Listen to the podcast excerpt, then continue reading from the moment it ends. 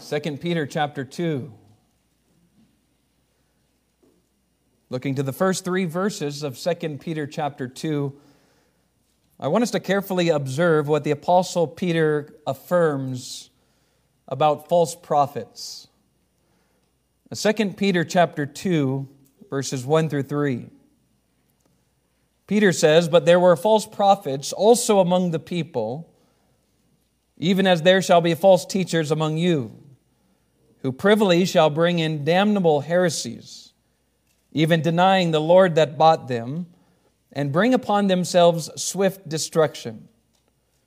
And many shall follow their pernicious ways, by reason of whom the way of truth shall be evil spoken of. And through covetousness shall they with vain words make merchandise of you, whose judgment now of a long time lingereth not, and their damnation slumbereth not. It was John Charles Ryle, an English minister of the gospel in the 1800s, who said, Dislike of dogma is an epidemic which is just now doing great harm, and especially among young people. It produces what I must venture to call a jellyfish Christianity, a Christianity without bone or muscle or power Alas, it is a type of much of the religion of this day of which the leading principle is no dogma, no distinct tenets, no positive doctrine. We have hundreds of jellyfish clergymen who seem not to have a single bone in their body of divinity. They have no definite opinions. They are so afraid of extreme views that they have no views at all. We have thousands of jellyfish sermons preached every year. Sermons without an edge or a point or corner, smooth as billiard balls, awakening no sinner and edifying no saint. And worst of all, we have myriads of jellyfish worshipers, respectable church going people who have no distinct and definite views about any point in theology. They cannot discern things that differ any more than colorblind people can distinguish colors. They are tossed to and fro like children by every wind of doctrine, ever ready for new things because they have no firm grasp on the old. John Charles Ryle goes on and says, Mark what I say. If you want to do good in these times, you must throw aside indecision and take up a distinct, sharply cut doctrinal religion. The victories of Christianity, wherever they have been won, have been won by distinct doctrinal theology.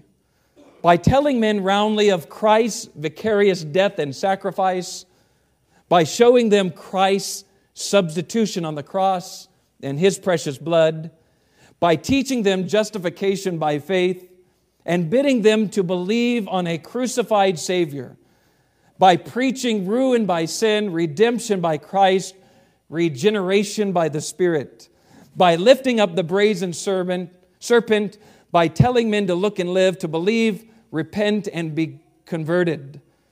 Show us at this day any English village or parish or city or town or district which has been evangelized without dogma Christianity without distinct doctrine is a powerless thing.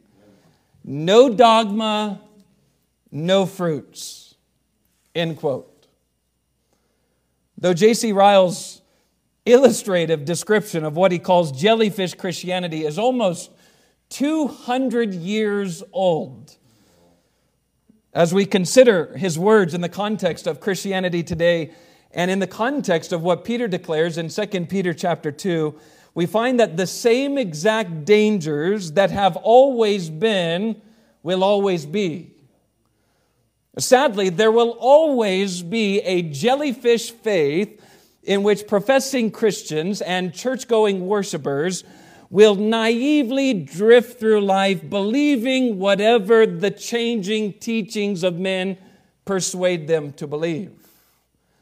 And as I read Peter's words preserved for us in 2 Peter chapter 2, I perceive Peter doing everything in his power to make sure that those to whom he is writing do not become spineless, undiscerning, simple minded jellyfish who are tossed to and fro in their beliefs and practices by every wind of doctrine. In fact, as I read 2 Peter chapter 2 in its entirety, I view Peter as a faithful watchman who is sounding an alarm to wake up and be alert. I view Peter as a loving shepherd, doing all that he can to make sure that Christ's sheep do not fall prey to the subtle attacks of Satan, the one who operates as a roaring lion seeking whom he may devour. And in my personal reading and studying of Peter's words in the preparation of this sermon, I cannot help but be personally moved by the urgency, by the seriousness, and by the importance of God's people being watchful of false teachers who appear to be true but are impostors. Listen, church, if ever there was a day in which Christians needed to be instructed about false teachers, surely it is our day. In the year 2024, we have more so called Christian teaching that we are exposed to on a daily basis than Christians throughout history have ever been exposed to. In the world that we live in, there are more so called preachers, more so called pastors, and more so called churches than this world has ever had. At our fingertips, through our phones, our computers, radios, television screens, books, and audiobooks, there are more so called Christian resources promising to communicate truth about God more than ever before. Uh, you think believers in Jesus' day and Peter's day were constantly confronted and bombarded by false teachers and false teach- teachings?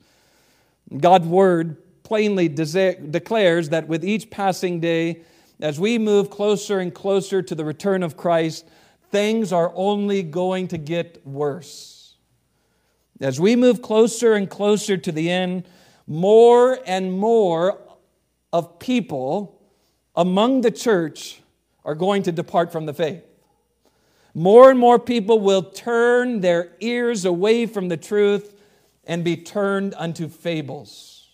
More and more false Christs and false prophets will arise that they may deceive many.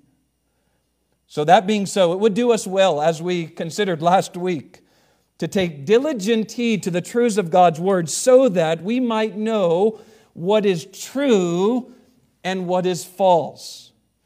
And that being said, looking to verses 1 through 3 of 2 Peter chapter 2, I want to highlight seven distinct truths that God would have us comprehend about false teachers. Seven distinct characteristics of those whom God declares to be counterfeits. And the first foundational truth that Peter establishes in verse number one is the reality of their existence and specifically their existence among God's people.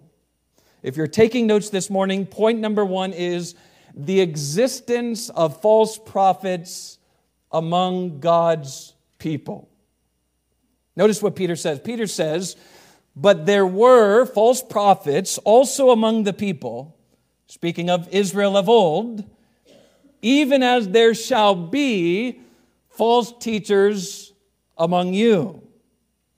And in this singular declaration, Peter is establishing the fact that Satan's primary way of confusing, attacking, discrediting the authoritative truths of God's word has always been and always will be through infiltration.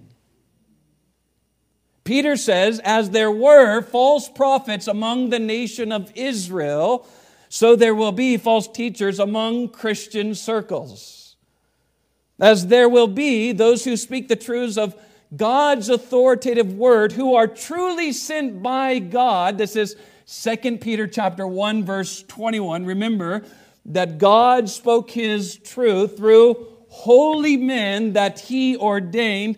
As that is so, so there will also be those who claim to speak for God who are speaking according to their own imagination. And it's important that we recognize that what Peter says here is only an echo of what Jesus preached to his disciples. Jesus said that among the church there will be tares among the wheat. Jesus says among the influence of Christendom there will be wolves who appear to be sheep. Uh, there will be goats that mingle among the sheep. There will be those who verbally profess to know God with their mouth, but their hearts are far from God. They will have an external form of godliness, but deny the power thereof. Are you with me thus far? The apostle Paul says in 2 Corinthians chapter 11 that Satan has the ability to transform himself into an angel of light. And Satan's ministers have the ability to masquerade themselves as ministers of righteousness, false apostles. For what purpose? So that Satan might deceive others in knowing what is true about God. Well, let me explain this truth in a different way.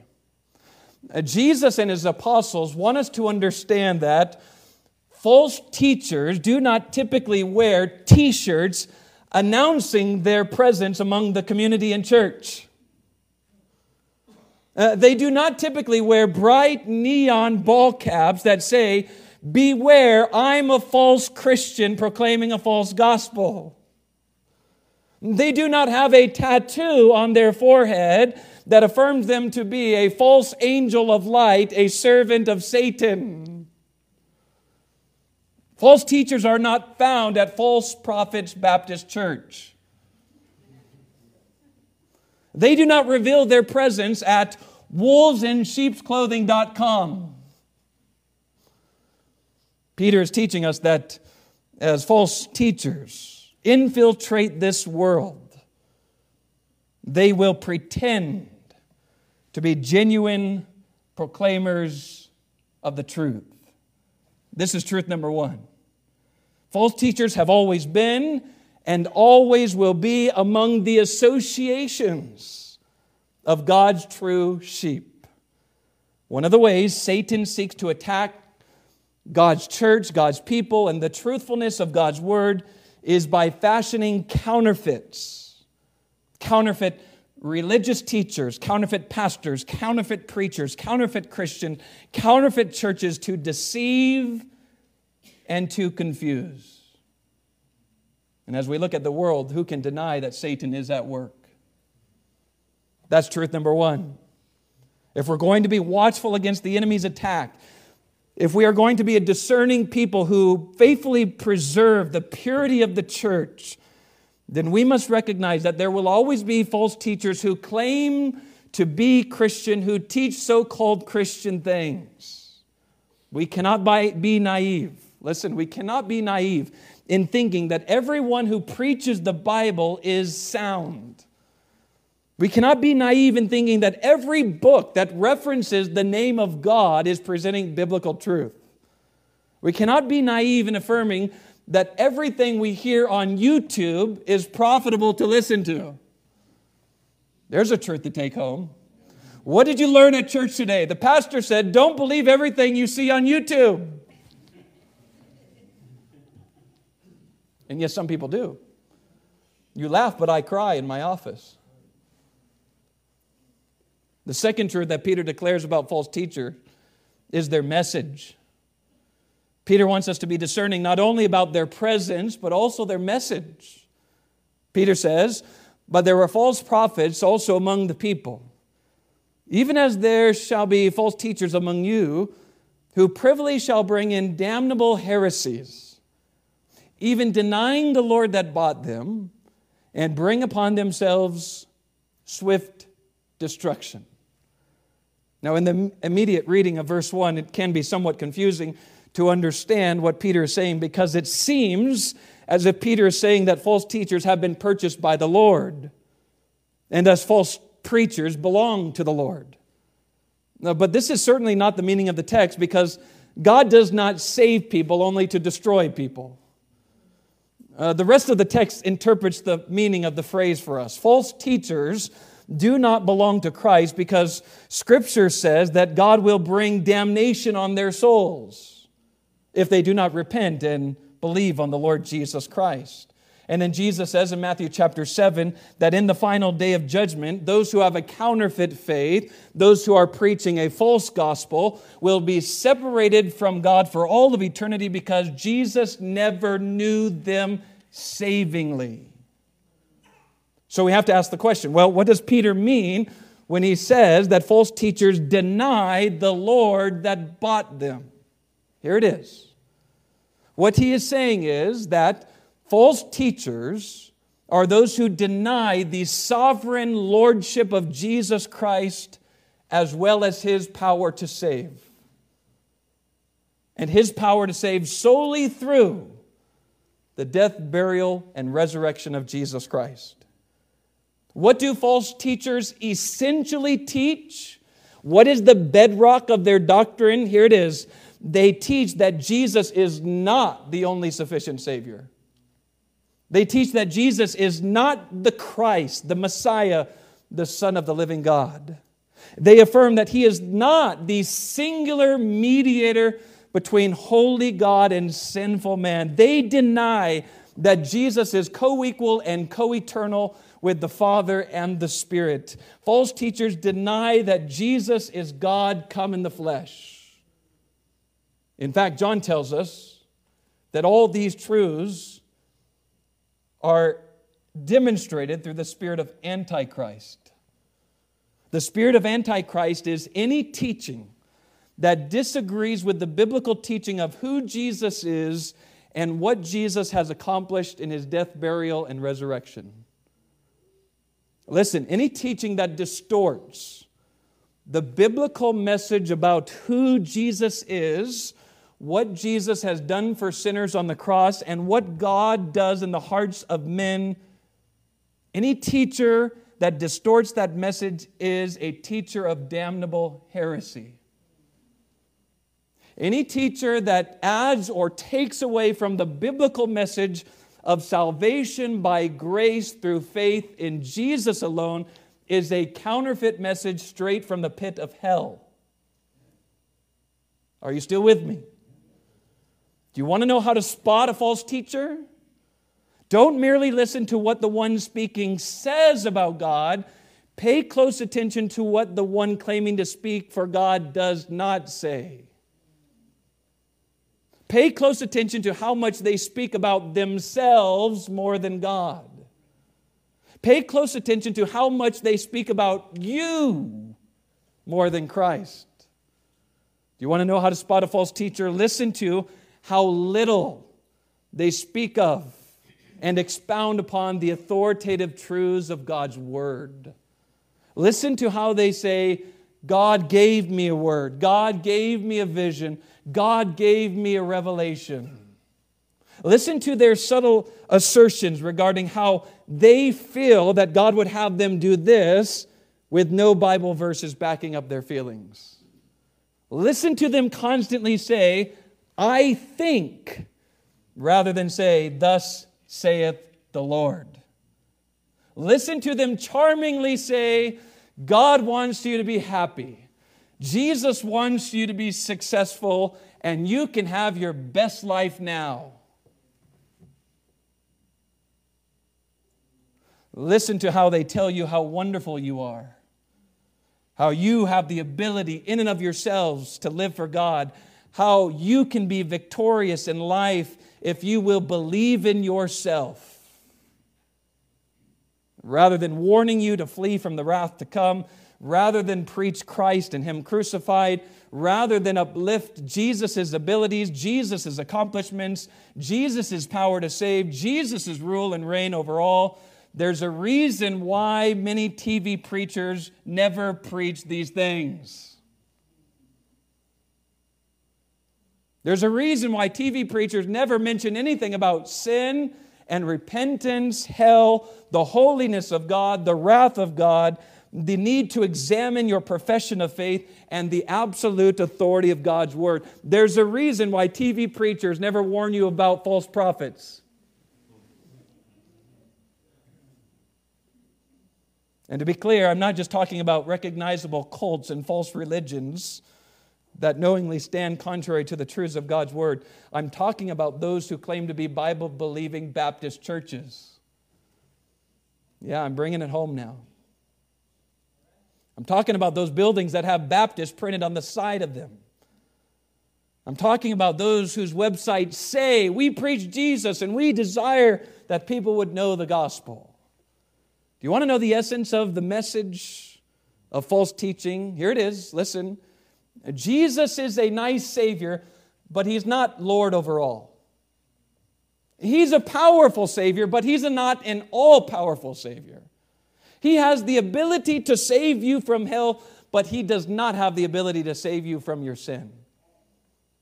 He's worthy of worshiping on Sundays, but on Mondays through Saturday, you can live for yourself. If someone says you can be a genuine Christian while you habitually live as if Jesus is not your Savior and Lord, you need to mark such a message as unbiblical and heretical. Such a message is damnable heresy. And I'm persuaded that the foolish concept of carnal Christianity is among the greatest false gospels that has infiltrated the churches in America over the last 200 years. This is a ludicrous idea. This idea that you can accept Jesus as your Savior but not as Lord. This idea that you can pray some magical man made prayer and get a escape out of hell free card and go on living in sin like you once did. Uh, this is a ludicrous idea that you can profess with your mouth the Lord Jesus and live as if Satan is still the master of your life. Jesus says, Why do you call me Lord, Lord, and do not the things that I say? Any system of doctrine that says Jesus is Lord but limits his power and his ability to do what he wants, how he wants, when he wants, to whomever he wants, is presenting a different Jesus from Scripture. Any teaching that says, I know Jesus is Lord, but he cannot save others from their sin because man is just too sinful, and man's will will always prevail, is altogether blasphemous. And this essentially is the poisonous teaching that has infiltrated American Christianity, Baptist churches, through a man named Charles Finney.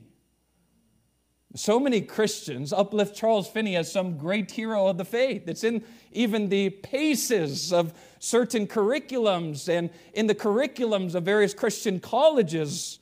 Charles Finney taught that man is not completely depraved. Charles Finney taught that man has the power and the ability to change his own heart. Charles Finney denied the doctrine of Christ's substitutionary atonement. Charles Finney denied the biblical truth that we need to be supernaturally regenerated by the Holy Spirit. John chapter 3, you must be born again. So, listen, church, you can get mad at the Catholics and the Mormons and the Jehovah's Witness for allowing false teachers to proclaim false gospels all you want. But we, the one who claim to be true Christians, we, the one who claim to be conservative Bible believers, are guilty of perverting the true gospel of Christ. Do you see how sly the devil is? The devil can get a group of people to believe that they are winning more people to the truth, that they are winning more souls to Christ, when in reality, they are causing the supposed converts of such zealous soul winners to be twofold the children of hell than they are.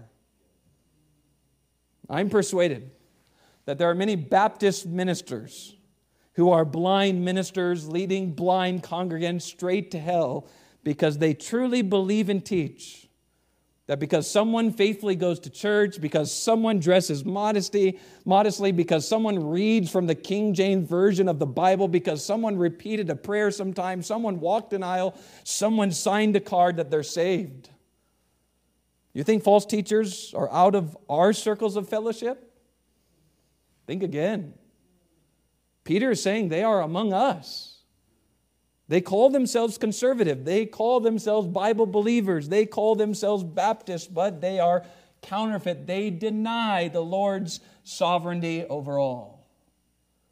So, the first truth that Peter is establishing in our text is the truth that false teachers will be among us. The second truth that Peter is establishing in our text is the truth that false teachers will pervert the biblical message of salvation through the person and work of Jesus Christ. The third truth that Peter is establishing in our text is the manner in which they will come into the church and do ministry, their manner. And he notes it there in verse number one. Peter says that they will come in privily, they will come in quietly. Like I said, they will not come blowing a horn, letting everyone know that they are there to deceive. In fact, they are convinced that they are true believers and true messengers of God. And Jesus reminds us that false teachers will outwardly appear to be sheep, but inwardly they are ravenous wolves. Paul and Jude make it clear that false brethren enter among the flock unexpectedly. They're similar to Judas. They pray, they preach, they interact as if they were true ministers of the gospel with smooth and flattering speeches, with great swelling words of vanity, and with words of their own devising. They misinform others about who Jesus is and what God's word really says and means. This is the manner in which false prophets creep among Christ's vineyard. The, the manner of false prophets is the manner of the serpent in the garden. The manner is to come in calmly so that they can begin casting doubt on the authority and sufficiency of God's word by whispering, Did God really say that? Is God really God?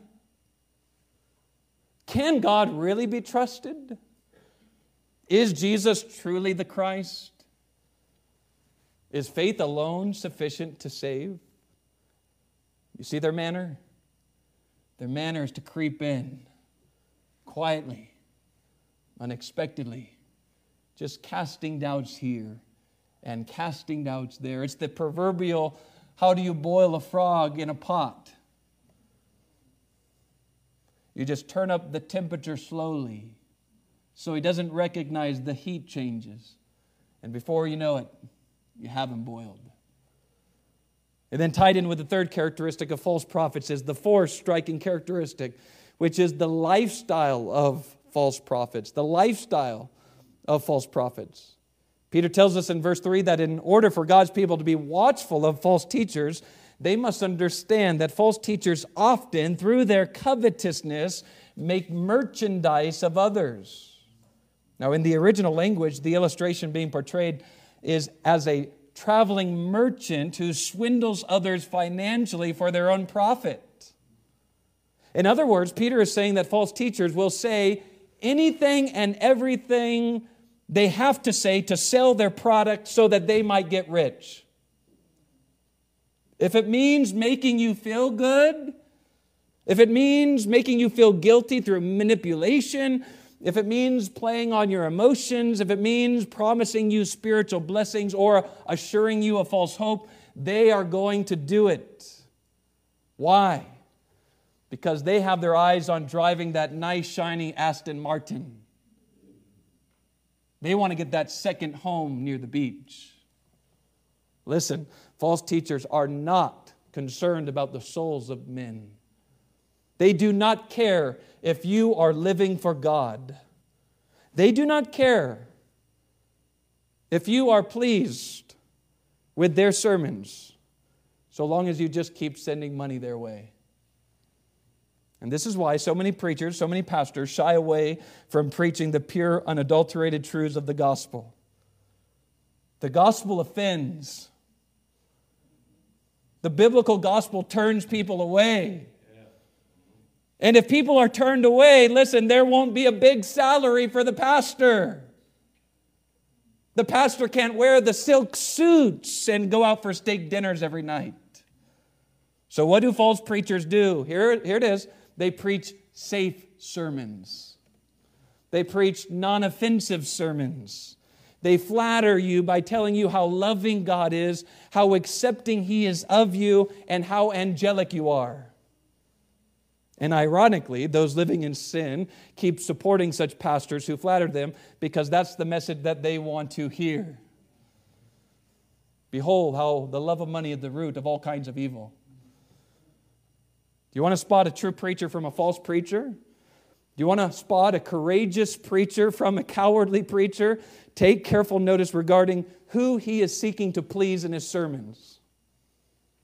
Take careful notice regarding whether or not he tiptoes around certain biblical topics. If you will do this, many times you'll find a connection between what he says and how he says it with the size of his ministry and the luxurious lifestyle he has. Peter's teaching us in this fourth point to be watchful of the minister's attitude toward money.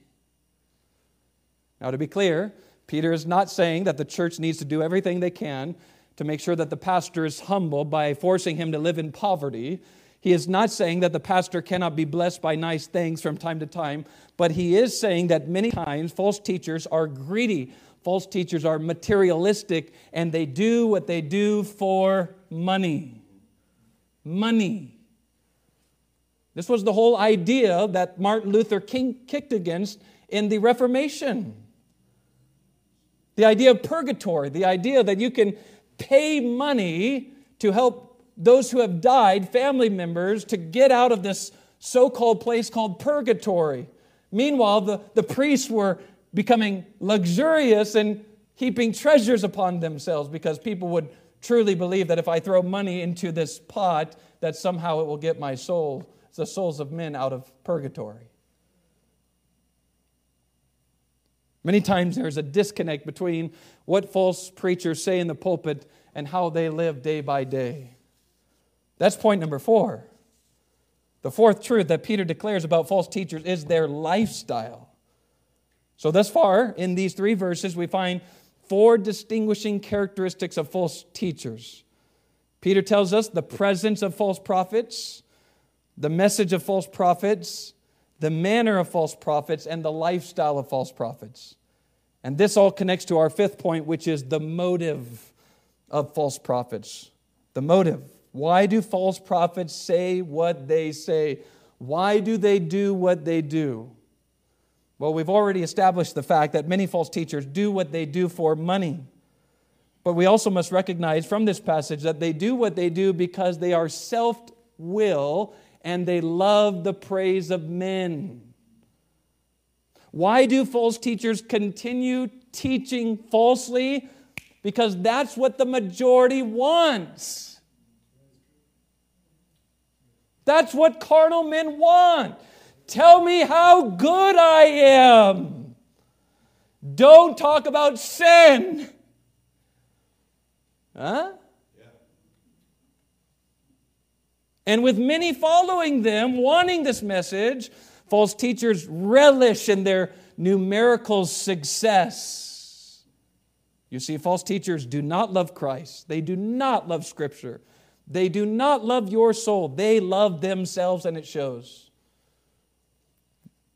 It's all about them. It's all about their image. It's all about their presence. It's all about their ministry, their popularity, their following, their success. While they say, verbally. It's all about God. God gets all the honor and glory. If you step back and examine things honestly, you will see it's all about the man. And Jesus warned of this. Jesus said of the Pharisees and the unregenerate religious leaders of his day that they would appear spiritual before the eyes of others so that they might be recognized by men. But the true minister, is the one who becomes the chiefest servant of all. The true minister is not the one who came to be served, but the one who serves. Why do false preachers, false prophets do what they do? because they love themselves more than God. They want to be rich rather than helping the souls of men. And they love the acceptance of men. And then tied in with this fifth point is the sixth point, which is the following of false prophets. The following of false prophets. Notice carefully what Peter says at the beginning of verse 2. He says, And many shall follow their pernicious ways. He does not say that few will follow their pernicious way, but many will follow their pernicious ways. And this is the same exact truth that Peter heard Jesus declare.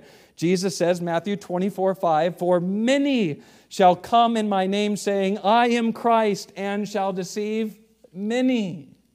Matthew 24, 11, And many false prophets shall arise and deceive many. Matthew 7, 22, Many will say to me in that day, Lord, Lord, have we not prophesied in thy name? And in thy name have cast out devils, and in thy name have done many wonderful works.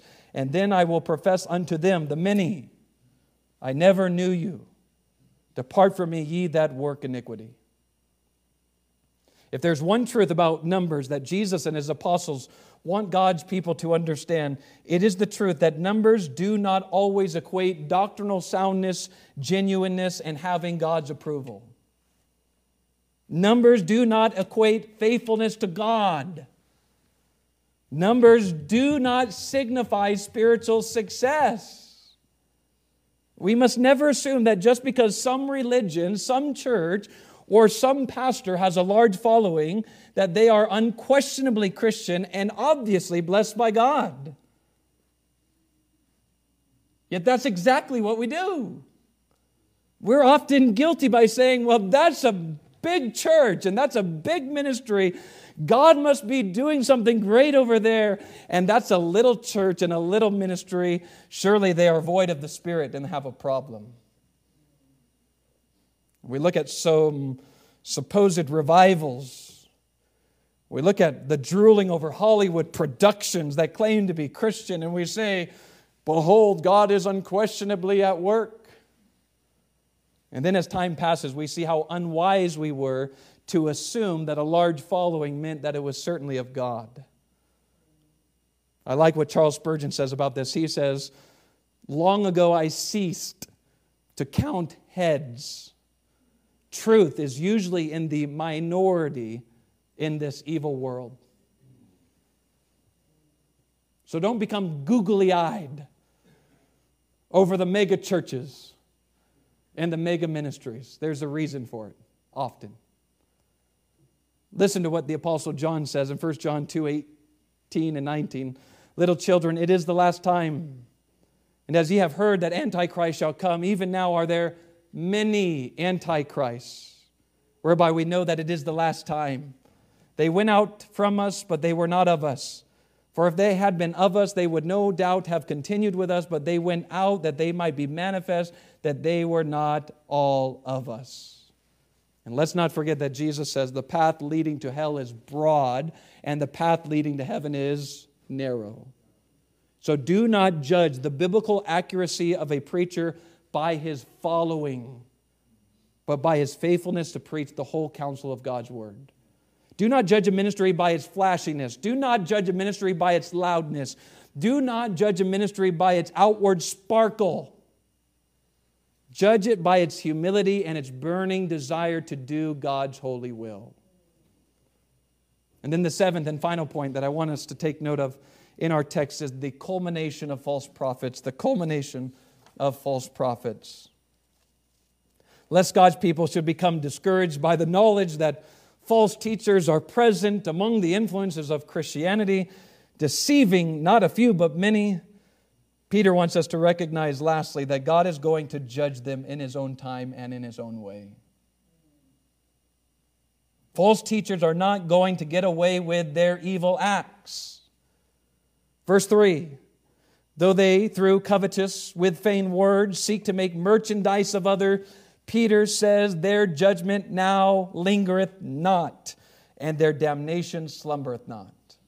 Verse 12 false teachers who speak evil of Christ and his word shall perish in their own corruption. Verse 13, they will receive the reward of their unrighteousness. Why does Peter intermingle this truth within this warning? Here it is because it's possible for God's people to become weary in well doing. We're seeking to be true and faithful to God, and we're pressed on every side by false teachers and false messages. Should we just throw in the towel and be done with it all?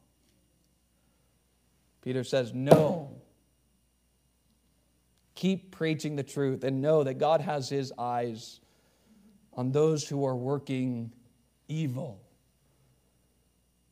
Lest we should be troubled that God does not know and see all that is happening in his name among his churches.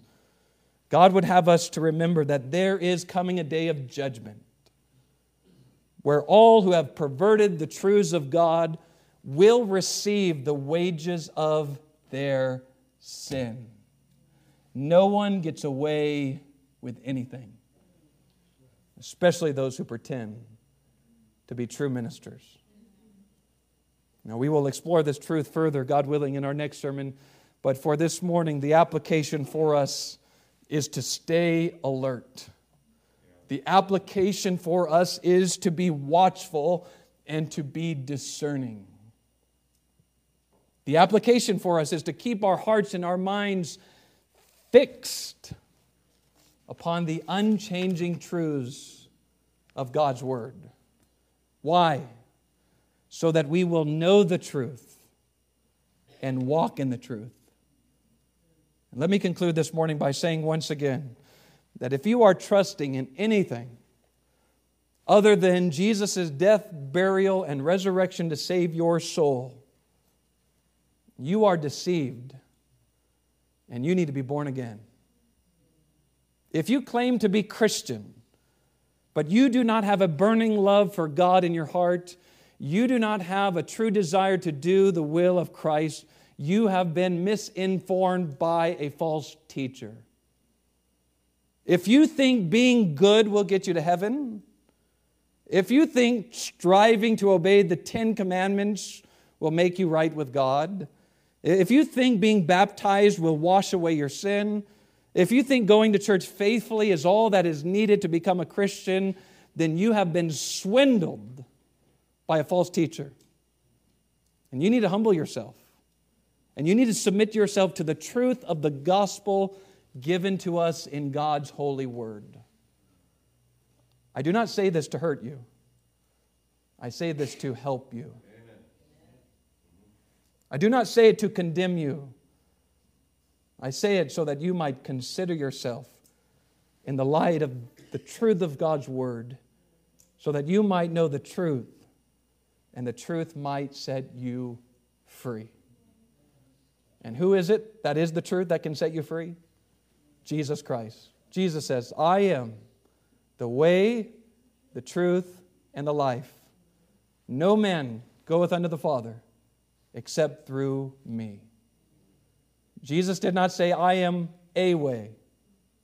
He said, I am the way, the only way. You must go through Him alone if you are to be saved. If the Son of God shall make you free, you shall be free indeed. Is that you this morning? Do you need Christ? Do you need to be converted? Do you need to be born again? Has there been a time and a place where you have understood that you are a great sinner in need of a great Savior? Uh, have you cast aside all hope of trying to save yourself and cast yourself at the mercy of God to save you? And then from that time, was there change? Oh, was there a desire to do God's will? I didn't ask if there was perfection. I asked, was there a love for Christ? If not, today's the day of salvation. Now is the accepted time. Jesus Christ will receive you if you will believe on his name.